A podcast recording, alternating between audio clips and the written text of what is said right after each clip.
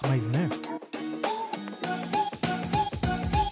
No quiero despertar y si no voy a trabajar, creo que mi jefe se puede enojar. Lleno de ansiedad, me pregunto a dónde van esos pensamientos que en mi cabeza están. ¿Qué se escuchó? ¡Oh, no! Otra vez tú, me voy a quedar solo. ¿Qué hago si se va la luz? Otra vez me toca ir a la bodega. Oh, mira una maceta.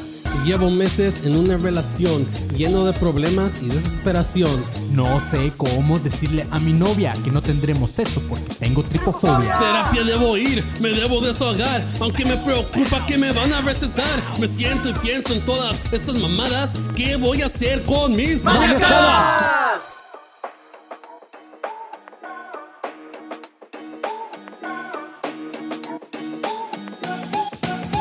Bienvenidos mis maníacos a este su podcast sobre trastornos mentales, maniacadas, bienvenidos, porque aquí todos los presentes, todos los que están escuchando o están ahorita conectados en vivo, tenemos una o más maniacadas y el día de hoy se van a dar cuenta que pues muy probablemente ustedes tengan alguna, ¿ok?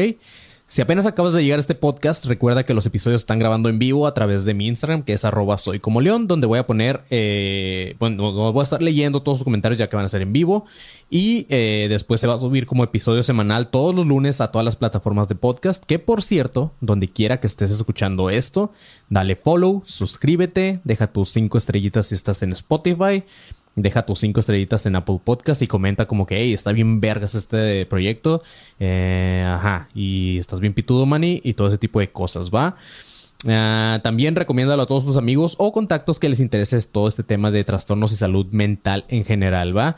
Para los que no me conocen, yo soy Manny León. Y no soy psicólogo ni nada, pero me gusta todo este tema de trastornos mentales y sé que tal vez tú llegaste a este podcast porque también te interesa. Entonces, pues vamos a pasarla chido, ¿va? Para los que ya han escuchado los episodios pasados, los 2 episodios pasados, antes que nada, muchas gracias por regresar. Y a los que me han estado mandando mensajes que les está gustando, pues neta, eso está muy cool. Porque así poco a poco vamos a ir creciendo, ¿va? Hasta hoy hemos hablado de una fobia, que fue la tripofobia, una parafilia, el cual fue la eproctofilia. Y hoy, amigos, le toca a lo que le viene dando el nombre a este proyecto, que al chile fue más un juego de palabras de Manny y Maníaco, entonces por eso se llama Maniacadas. Pero hey, el día de hoy, antes de entrar al tema, como en los episodios pasados, vamos a explicar un poco, ya que la primera fue una fobia, la segunda una parafilia y esta es una manía. Entonces vamos a explicar un poquito lo que son las manías, ¿va? Así como en los episodios pasados. Puede que lleguen en algún punto que ya no les diga como que... el primer episodio fue esto, el segundo esto, porque pues van a ser más episodios. El chiste es que tratemos de que sean varios episodios y pues obviamente ya no me voy a cortar ni madres. Entonces ahorita porque nada más apenas llevamos 3 con este, ¿va? Muchas veces las manías se pueden confundir con las fobias y con los trastornos en general, a tal grado que en ocasiones es difícil diferenciar entre uno y otro. Aquí cabe aclarar... Y cabe recordarles también que no soy un profesional del tema, no soy psicólogo, soy simplemente un contador, un podcastero, / tal vez comediante, etcétera, que pues me interesan todo este tipo de temas. Entonces no me hagas mucho caso tampoco, no quiero que al rato me anden citando así como para aseverar cualquier cosa que yo diga. Entonces pues nada, para determinar exactamente si tú tienes un trastorno o algo o alguien que conoces, no es como que te bases en este podcast. Mejor ve a un psicólogo o un psiquiatra o lo que sea, o manda a tus conocidos y amigos a esta ayuda profesional, ¿va? Las manías son conductas o actos que la persona realiza de forma repetitiva y rutinaria que afecta principalmente causando ansiedad, depresión, tensión, estrés o creencias irracionales. Las manías son como conductas, para que entiendan, ¿va? Muchas veces las manías empiezan como un juego y aunque no siempre se pueden considerar una enfermedad mental, hay que tener cuidado porque se pueden convertir en una enfermedad como tal, ya afectando tu vida diaria. Y si no te tratas, pues hasta te puedes volver pinche loquito. Así que amigos, si creen que tienen alguna manía, pues nada más ahí échenle coco y escuchen bien, pongan atención en estos episodios que vamos a estar grabando porque nadie sabe, a lo mejor de aquí sale algún erotomaníaco. Así que simón. Ahora, si alguno de ustedes tiene alguna manía o que sabes que tienes alguna manía, no te preocupes, es muy normal. De hecho, todo mundo tenemos ciertas manías, así tal cual como lo digo en el intro, que todos tenemos una o más maniacadas. Exactamente así es, todos tenemos ciertas manías. las cuales pueden ser desde muy banales hasta algo ya peligroso. Pero en sí las manías hablan también de nuestra personalidad, así que chavos, no se preocupen. Es más, me atrevo a decir que a veces el tener una manía puede ser, para mi gusto, no estoy aseverando esto, pero para mi gusto puede ser hasta saludable, ¿sabes? Porque en mi caso me ayudaría a lo mejor cierta manía a calmar mi ansiedad. ¿Cómo? Pues no sé. Aquí es donde entra lo de, ay, tal persona tiene la manía de estarse mordiendo las uñas. Ay, tal persona tiene la manía de hacer esto. Tal persona tiene la manía de estar... bla, bla, bla. Entonces, no sé. Ciertas manías que a lo mejor ni siquiera yo me doy cuenta, ya que las manías casi siempre son como inconscientemente. Puede que hasta te estén ayudando con otros temas como la ansiedad, el estrés y todo ese tipo de cosas, ¿va? El problema empieza cuando la persona con manías empieza a sufrir o a sentirse angustiado, o cuando ya empieza a afectarte, como te decía, en tu vida diaria, que es lo que por lo general siempre te lo digo en cada episodio, o que ya te empieza a afectar también laboralmente y profesional, ¿va? Cuando esta manía ya es tan regular como... que la repites una hora diaria, o cuando ya empiezas a sentir agotamiento mental, o cuando empiezas a detectar que tienes más de una manía, ahí sí ya deberías de ir con un profesional para ver qué pedo, porque ahí sí se puede volver un poco peligroso. Espero ahorita no haberlos confundido con esta explicación y que me hayan entendido, porque al menos yo sí me entendí. Entonces, ahora sí, chavos, vamos con el tema de hoy, que es la erotomanía. Y les digo que de confundirlos porque la verdad... estuve como que leyendo varias definiciones de lo que son las manías, y sí está medio confuso. Creo que, o sea, no me atrevo a decir que lo que les acabo de decir es 100% real. Puede que ahorita un psicólogo o alguien que estudió esto esté diciendo como que, man, estás bien pendejo. Entonces tampoco quiero asegurar nada, ¿va? Igual busquen como que si tienen alguna duda y no crean todo lo que yo les diga. Aunque el nombre más común de la erotomanía, que vamos a hablar el día de hoy, que es un tema muy interesante, su nombre más común es la erotomanía, pero también se le puede encontrar como un síndrome de Clerambault, que es el apellido del vato que, podemos decir, descubrió esta enfermedad allá por el 1942. A este cuadro clínico, este vato llamado Gatian de Clerambault lo describía como una psicosis pasional. Este vato descubrió que el paciente tenía la idea de ser amado o de tener una conexión amorosa con otra persona, por lo general una persona que, digamos, es inalcanzable, que en aquellos tiempos también tenía como un estatus social e intelectual más elevado que el del paciente. Entonces es tal cual como lo escucharon, una persona que jura que alguien está enamorado de él cuando nada que ver. Tal vez no deberíamos de confundir esto con... no sé, no se me ocurre un ejemplo ahorita, pero por ejemplo con la friendzone. No, según yo no debería ser parecido, pero vamos a descubrirlo juntos, ¿va? A diferencia de los dos temas pasados que hemos tocado, que es la primer fobia y la parafilia que vimos en el segundo episodio, la erotomanía, perdón, está medio difícil, sí se encuentra dentro del DSM-5, pero está dentro de los trastornos delirantes. Esto quiere decir que sí te pueden diagnosticar con la erotomanía como una enfermedad. En estas creencias del paciente que tiene de que alguien está enamorado de ellos, deben de ser sin fundamentos, y más que en la mayoría de los casos ni siquiera existe un lazo entre ambas personas. Más adelante vamos a ver algunos casos famosos que alguna vez más de unos que están de los que están ahorita conectados o los que están escuchando esto por cualquier plataforma de podcast van a saber que ya habían escuchado mínimo un caso de algún heteromaníaco. Erotomaníacos. Eso es a lo mejor otra cosa, güey. Erotomaníacos, perdón, es mi dislexia. La erotomanía, amigos, tiene tres fases, ¿va? La primera, el afectado está esperanzado en que de verdad le está gustando o que la otra persona siente algo hacia él.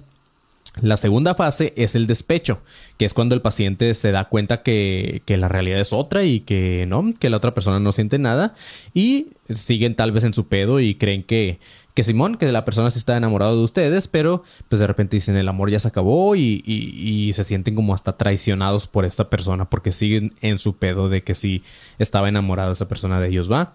La tercera etapa es cuando el paciente siente rencor ya hacia la otra persona. Pasan del amor al odio, que es la mayoría de los casos que vamos a hablar ahorita en un ratito, ¿va? El delirio de la erotomanía trae comportamientos de acecho hacia la otra persona. Se empiezan a volver, digamos, como stalkers. Se empiezan así como que detrás de este güey. Un ejemplo que me gusta mucho es la canción de Stan en la rola de Eminem. Cuando el vato está escribiendo acá una carta para Eminem y que dice: yo sé que tú y yo podríamos estar juntos y la chingada y bla, bla, bla. O la de Bebito Fifiu en inglés para los nacos que les guste esa madre. La causa más común de la erotomanía son los trastornos afectivos, los cerebrales y los esquizofrénicos, que hacen que la persona tenga una percepción falsa de la realidad, llevándolos a crear un delirio pasional con una persona que les gusta. La erotomanía está relacionada con otros trastornos psiquiátricos como lo es la esquizofrenia, la depresión y el trastorno bipolar, chavos. Así de heavy está esto, ¿ok? A pesar de que hoy vamos a revisar como varios casos famosos relacionados con esta enfermedad, es una manía muy poco común, pero hay que tener cuidado con ciertos comportamientos que pueden ser de riesgo para empezar a generar una erotomanía. Cuando empecemos a revisar los casos, para la gente que está conectada ahorita en vivo, si tienen algún caso que se me esté yendo o algo que ustedes sepan o hayan escuchado de un caso similar, pues podemos comentarlo por ahí, ¿va? Alguno de los... de las señales o de los comportamientos que tienen estas personas, uno de ellos es el aislamiento social y la soledad extrema, que es el pasar demasiado tiempo solas y sin contacto con el mundo exterior, el cual puede empezar a provocar estos delirios. También, obviamente, como en varias enfermedades, puede afectar el alcohol y las drogas, ¿ok? Al ser una manía muy poco común, que no existe tanta literatura científica, sí hay particularidades con las cuales el profesional puede diagnosticarte. La primera de estas particularidades... la verga, lo que sea que quise decir, ¿va? Me trabo y ando con sueño, perdón. La primera es la ya mencionada, que sientes que otra persona está enamorada de ti. Entonces es como... va. Pero eso también puede ser alguien... O sea, no porque tú sientas que alguien te quiere... ya tienes erotomanía, porque tal vez simplemente una persona te está dando alas o algo así. Debes de cumplir con otras particularidades, ahora sí lo dije bien, de esta enfermedad. La segunda es el tiempo. La persona afectada puede durar mucho tiempo convencido de que la otra persona está enamorada de él. El caso más duradero, chequen este pedo, fue un paciente que duró 37 años, güey. 37 años pensando que una persona está enamorada de él, chavos. No sé, imagínense que esta persona ya tenía sus 18 añitos, entonces duró así hasta sus 45 años. Chale, güey, sí está muy culero. Pero también puede ser que la persona vaya cambiando o sustituyendo a las personas enamoradas de él. Es como que simón, ok, esta persona está enamorada de mí, luego de repente dice, no, ya se le acabó el amor y ahora esta persona sí está enamorada de mí. Y luego de repente conoce a otra persona que le gusta más y dice, ah, ¿qué crees? Ahora ella está enamorada de mí. Y así se la pasan cambiando. Son como mujeriegos sin ser mujeriegos porque pues no los pelan, ¿va? La otra es que el paciente piensa que la otra persona le está dando señales con mensajes ocultos o gestos que la otra persona las está malinterpretando como un interés hacia él. Esto es muy común. En varios casos, el afectado puede jurar que la otra persona es la que empezó con todo. Hay una regla general que es que la otra persona es de un estatus social o económico mayor al del afectado y en la mayoría de los casos involucra incluso a famosos, que de hecho es la mayoría de los casos documentados, ¿va? Otra señal es que, al igual que en otros trastornos de delirio, el paciente empieza a construirse en su cabeza teorías que les permiten mantenerse en este delirio. Al estar investigando esto me di cuenta que tengo conocidos que a veces, no sé, estamos en un bar, en una reunión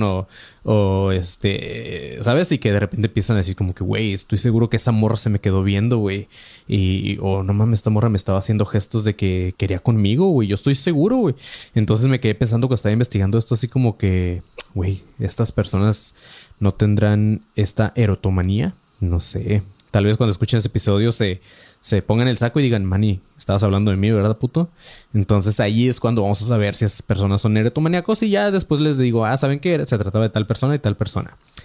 Pero es muy común esto, amigos, y me ha pasado y yo me doy cuenta y digo así como en mi mente nada más es como que estás pendejo, güey, pero pues no los voy a sacar como de su delirio. Entonces los dejo que sigan pensando eso y no les digo como que neta, güey, está cabrón, güey. O sea, es que sí estás bien cabrón, güey. Yo también no me hubiera enamorado de ti. Pero yo mismo me doy cuenta que ni siquiera tuvieron contacto con esa persona como para asegurar algo así de que fueron atraídos por ella. Ajá. ¿Estás listo para convertir tus mejores ideas en un negocio en línea exitoso? Te presentamos Shopify. Tal vez no lo sabías, pero nuestro podcast More Than Mamis es un negocio y lo empezamos, por supuesto, para desahogarnos y hablar sobre la maternidad, no para convertirnos en expertas de ventas y del e-commerce. Así que sí, necesitábamos ayuda para vender nuestro merch y poner en marcha nuestra tienda. ¿Y cómo suena con Shopify? Llegó otra venta. Shopify es la plataforma de comercio que está revolucionando millones de negocios en todo el mundo. Ya seas un emprendedor desde tu casa o desde donde sea, Shopify es la única herramienta que necesitas para iniciar, administrar y hacer crecer tu negocio sin dificultades. Con Shopify puedo gestionar pedidos, envíos y pagos desde cualquier lugar, brindándote toda la información y estadísticas de tus ventas al detalle. Regístrate para un periodo de prueba con tan solo $1 al mes en shopify.com/sonoro. Todo en minúsculas. Ve a shopify.com/sonoro para llevar tu negocio al siguiente nivel. Shopify.com/sonoro. El problema real, amigos, empieza cuando la persona afectada empieza a forzar las cosas, tratando de hacer contacto ya de una forma obsesiva con la otra parte. A veces haciéndole llamadas telefónicas, mandándoles correos y, en los peores casos, persiguiendo o stalkeando al otro. Y ahora sí, vamos con algunos casos o ejemplos de lo que es la erotomanía, ¿va? Ahorita vamos a meternos un poco a estos ejemplos. Uno de los casos más conocidos o registrados es el de un tal John Hinckley. Este vato en 1981 intentó cometer asesinato contra el presidente Ronald Reagan. Obviamente falló y lo detuvieron. Entonces, cuando lo detuvieron a este güey, dijo que su motivación principal era la actriz Jodie Foster, güey. Este vato creía que si mataba al presidente, la actriz iba a declarar públicamente el amor por este güey. O sea, eso en su mente iba a pasar, del tal Hinckley. Antes de este atentado, Hinckley ya había dado señales de obsesión con esta actriz. Consiguió su número telefónico, le llamaba en repetidas ocasiones. Obviamente la morra nunca le contestaba. El güey le empezó a escribir cartas. Se presentaba en todos los lugares donde sabía que la actriz iba a estar. Al final, este vato se le diagnosticó con desórdenes psicológicos y lo internaron en un centro psiquiátrico en lugar de meterlo a la cárcel. Después de 35 años, este güey regresó a su casa en el 2016, pero le dieron un tipo de arresto domiciliario, que tal no sería tal cual porque el vato no está en la cárcel, simplemente está en el psiquiátrico y como que lo dieron de alta, que diga de baja, perdón, ya del hospital, o sea, lo dejaron salir. Pero le pusieron como ciertas restricciones. El vato no podía trasladarse más de 48 kilómetros de su casa sin un permiso. Y una vez al mes el güey tenía que ir por tratamiento psiquiátrico. Y siempre estaba bajo vigilancia, ya sea de familiares o de personas encargadas del centro psiquiátrico. Pero el mes pasado, en junio del 2022, para quienes están escuchando esto ya después, este vato quedó totalmente libre y ahorita, ¿qué creen? Ya no tiene ningún tipo de restricción. El vato ya ahorita en el 2022 está como si nada, aunque intentó matar al presidente Ronald Reagan y está como que, pues ya, se supone que el vato ya está curado. No sé si eso se pueda, pero ajá, ya le dijeron ya, vete de aquí. Otro caso muy conocido fue el de Mark David Chapman, que el asesinó a John Lennon. Este vato siempre tuvo un amor incondicional hacia su ídolo, que fue John Lennon. Pero de repente, este güey empezó a sentir que John Lennon estaba traicionándose a sí mismo. El vato dejó de predicar lo que sus canciones decían. Este güey empezó a decir que era un hipócrita y que nada más estaba haciendo rico y no estaba ni siquiera ayudando a nadie. Pero para él no quedó otra opción, para David Chapman, no quedó otra opción más que la destrucción, así le llamaba a este güey, para no sufrir más por su ídolo John Lennon. Y pues ya sabemos lo que pasó en esa vez que fue a perseguirlo en un hotel para conseguir un autógrafo y después crack, le dio literalmente crack. Pero no fue el único Beatle, amigos, también Paul McCartney pasó, con Paul McCartney también pasó. Este güey estuvo siendo hostigado por una morra de 33 años que dice que a sus 18 años recibió un autógrafo de Paul Walker, güey. Estoy dormido, amigos, neta, perdón. Pero no, recibió un autógrafo de Paul McCartney y, según esta morra, desde ahí se produjo una conexión muy especial entre ambos. Así de pinche loquita estaba. Pero aparte la morra no sabía que era Paul McCartney, no Paul McCartney, Para los que no sepan de qué hablo, vayan a escuchen Academia de Conspiraciones. Entonces, al pasar el tiempo, ella juraba que Paul McCartney quería casarse con ella, güey, efectivamente. Entonces, creía que Paul la estaba siguiendo a todos lados y que cuando no podía seguirla, mandaba a alguien más a vigilarla. De hecho, esta morra jura que en varias ocasiones Paul la raptó para llevarla a un hotel para mostrarle fotos que tenía de ella. Así como que, mira, güey, te tomé una foto, estabas aquí, te tomé una foto acá. Entonces, igual a este vato nunca siguieron este caso porque aparte la morra aseguró que este güey nunca tuvo contacto sexual con ella o no intentó tener contacto sexual. Nada más la raptaba para enseñarle fotos según ella. Entonces, ahí fue cuando dijeron, pues esta morra está loquita. Otro caso que fue muy famoso y muy sonado también, de hecho, fue el de un güey llamado Ricardo López. Este vato le mandó un paquete bomba a Bjork cuando se enteró que esta morra ya estaba saliendo con alguien. Entonces el güey se decepcionó y la intentó matar también. También hubo un japonés llamado Masahiko Shizawa. Este güey estuvo persiguiendo a Britney Spears, o al menos eso es lo que le decían sus cartas que le enviaba. Le mandaba un chingo de cartas, casi diarias, donde siempre terminaba con la frase, te estoy persiguiendo. O sea, qué pinche miedo, güey. Imagínate ser Britney Spears, saber que a lo mejor por eso se volvió loquita también ella. Otro caso también muy conocido para todos los que estamos aquí, supongo, es el caso de Selena.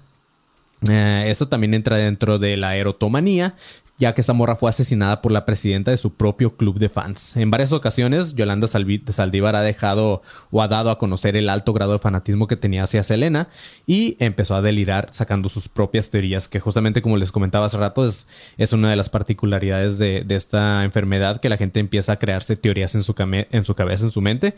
Entonces fue el caso también de esta morra. También, como me estaba mencionando antes, la canción de Stan de Eminem describe a un fan con erotomanía. Escuchen bien la canción y escuchen este episodio y se van a dar cuenta de que efectivamente este güey Stan era un erotomaníaco. Pero no es la única referencia en la cultura pop, amigos. De hecho, hay un chingo de libros, novelas, películas relacionadas con este tema. Pero para los que me conocen, obviamente no podía dejar de pasar uno de los libros de mi amado Stephen King, que al igual que el libro, la película también está muy vergas. Es la de Misery. Esta también es un gran ejemplo de la erotomanía.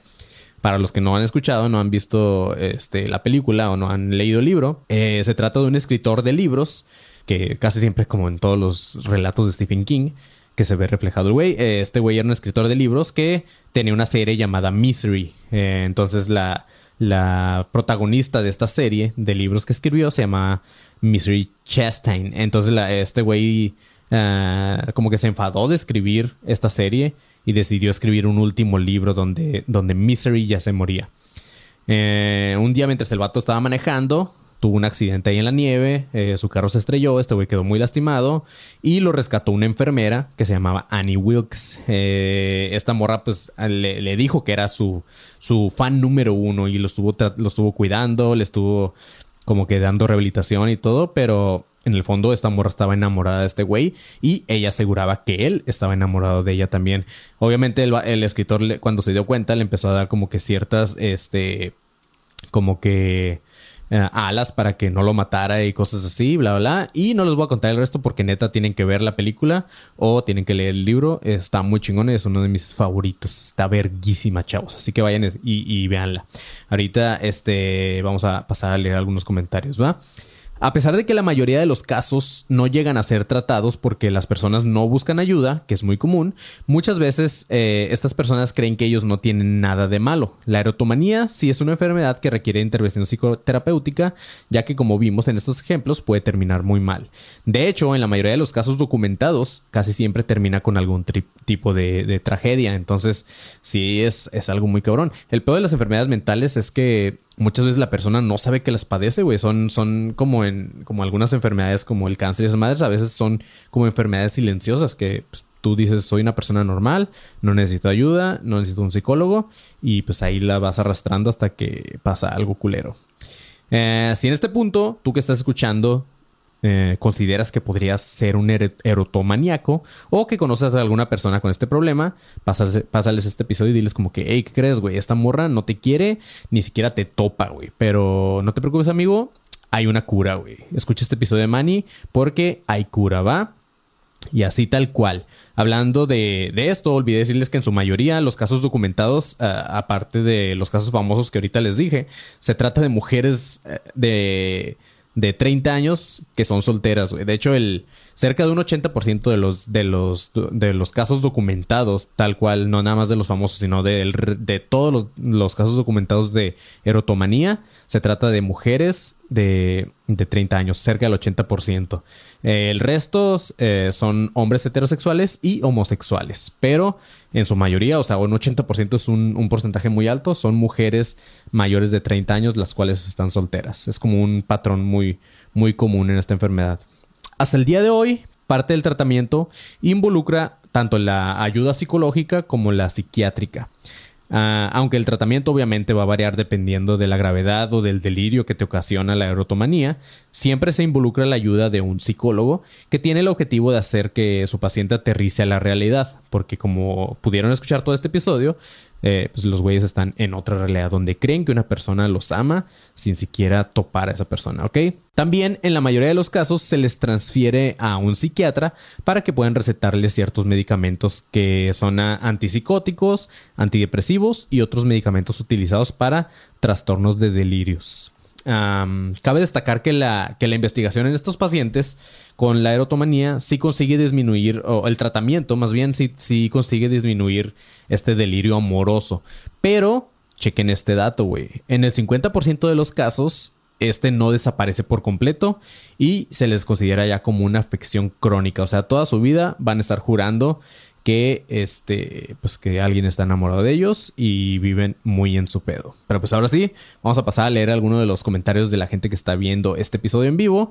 Y vamos a ver. A ver, el Kevin Cartón. ¿Qué onda, Kevin? ¿Cómo estás? El conserje dice que la gente que cree que Dios los ama son erotomaníacos. Pues sí, sí podría ser aunque tal vez esa es otra enfermedad, güey. Es gente que se imagina cosas, güey. Se imaginan a personas y así, ¿sabes? Dice, la movie está en Prime Video, la de Misery. Ahí está, de hecho la acaban de subir, güey. ¿Quién más?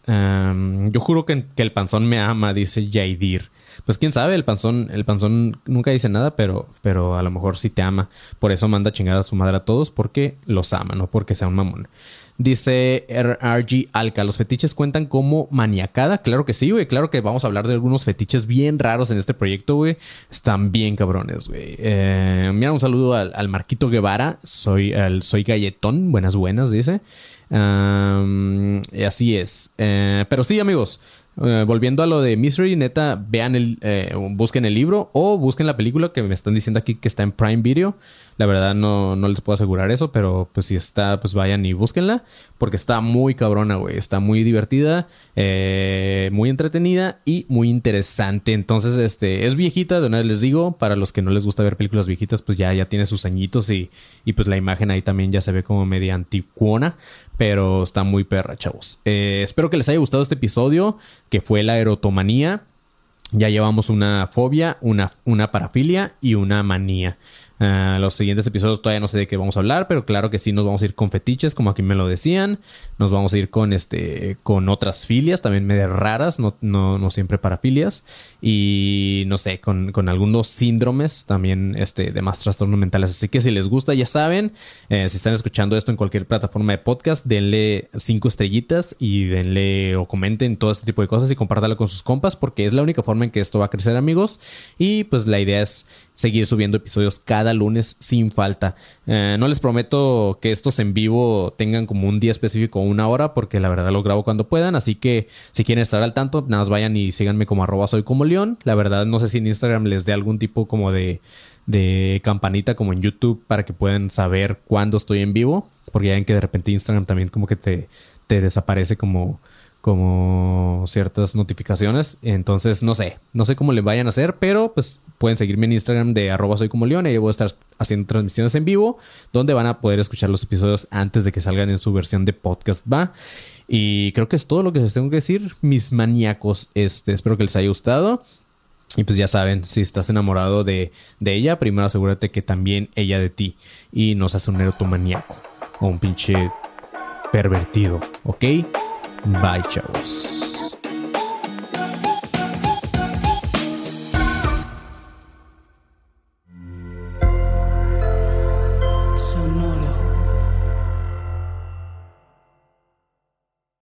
¿Estás listo para convertir tus mejores ideas en un negocio en línea exitoso? Te presentamos Shopify.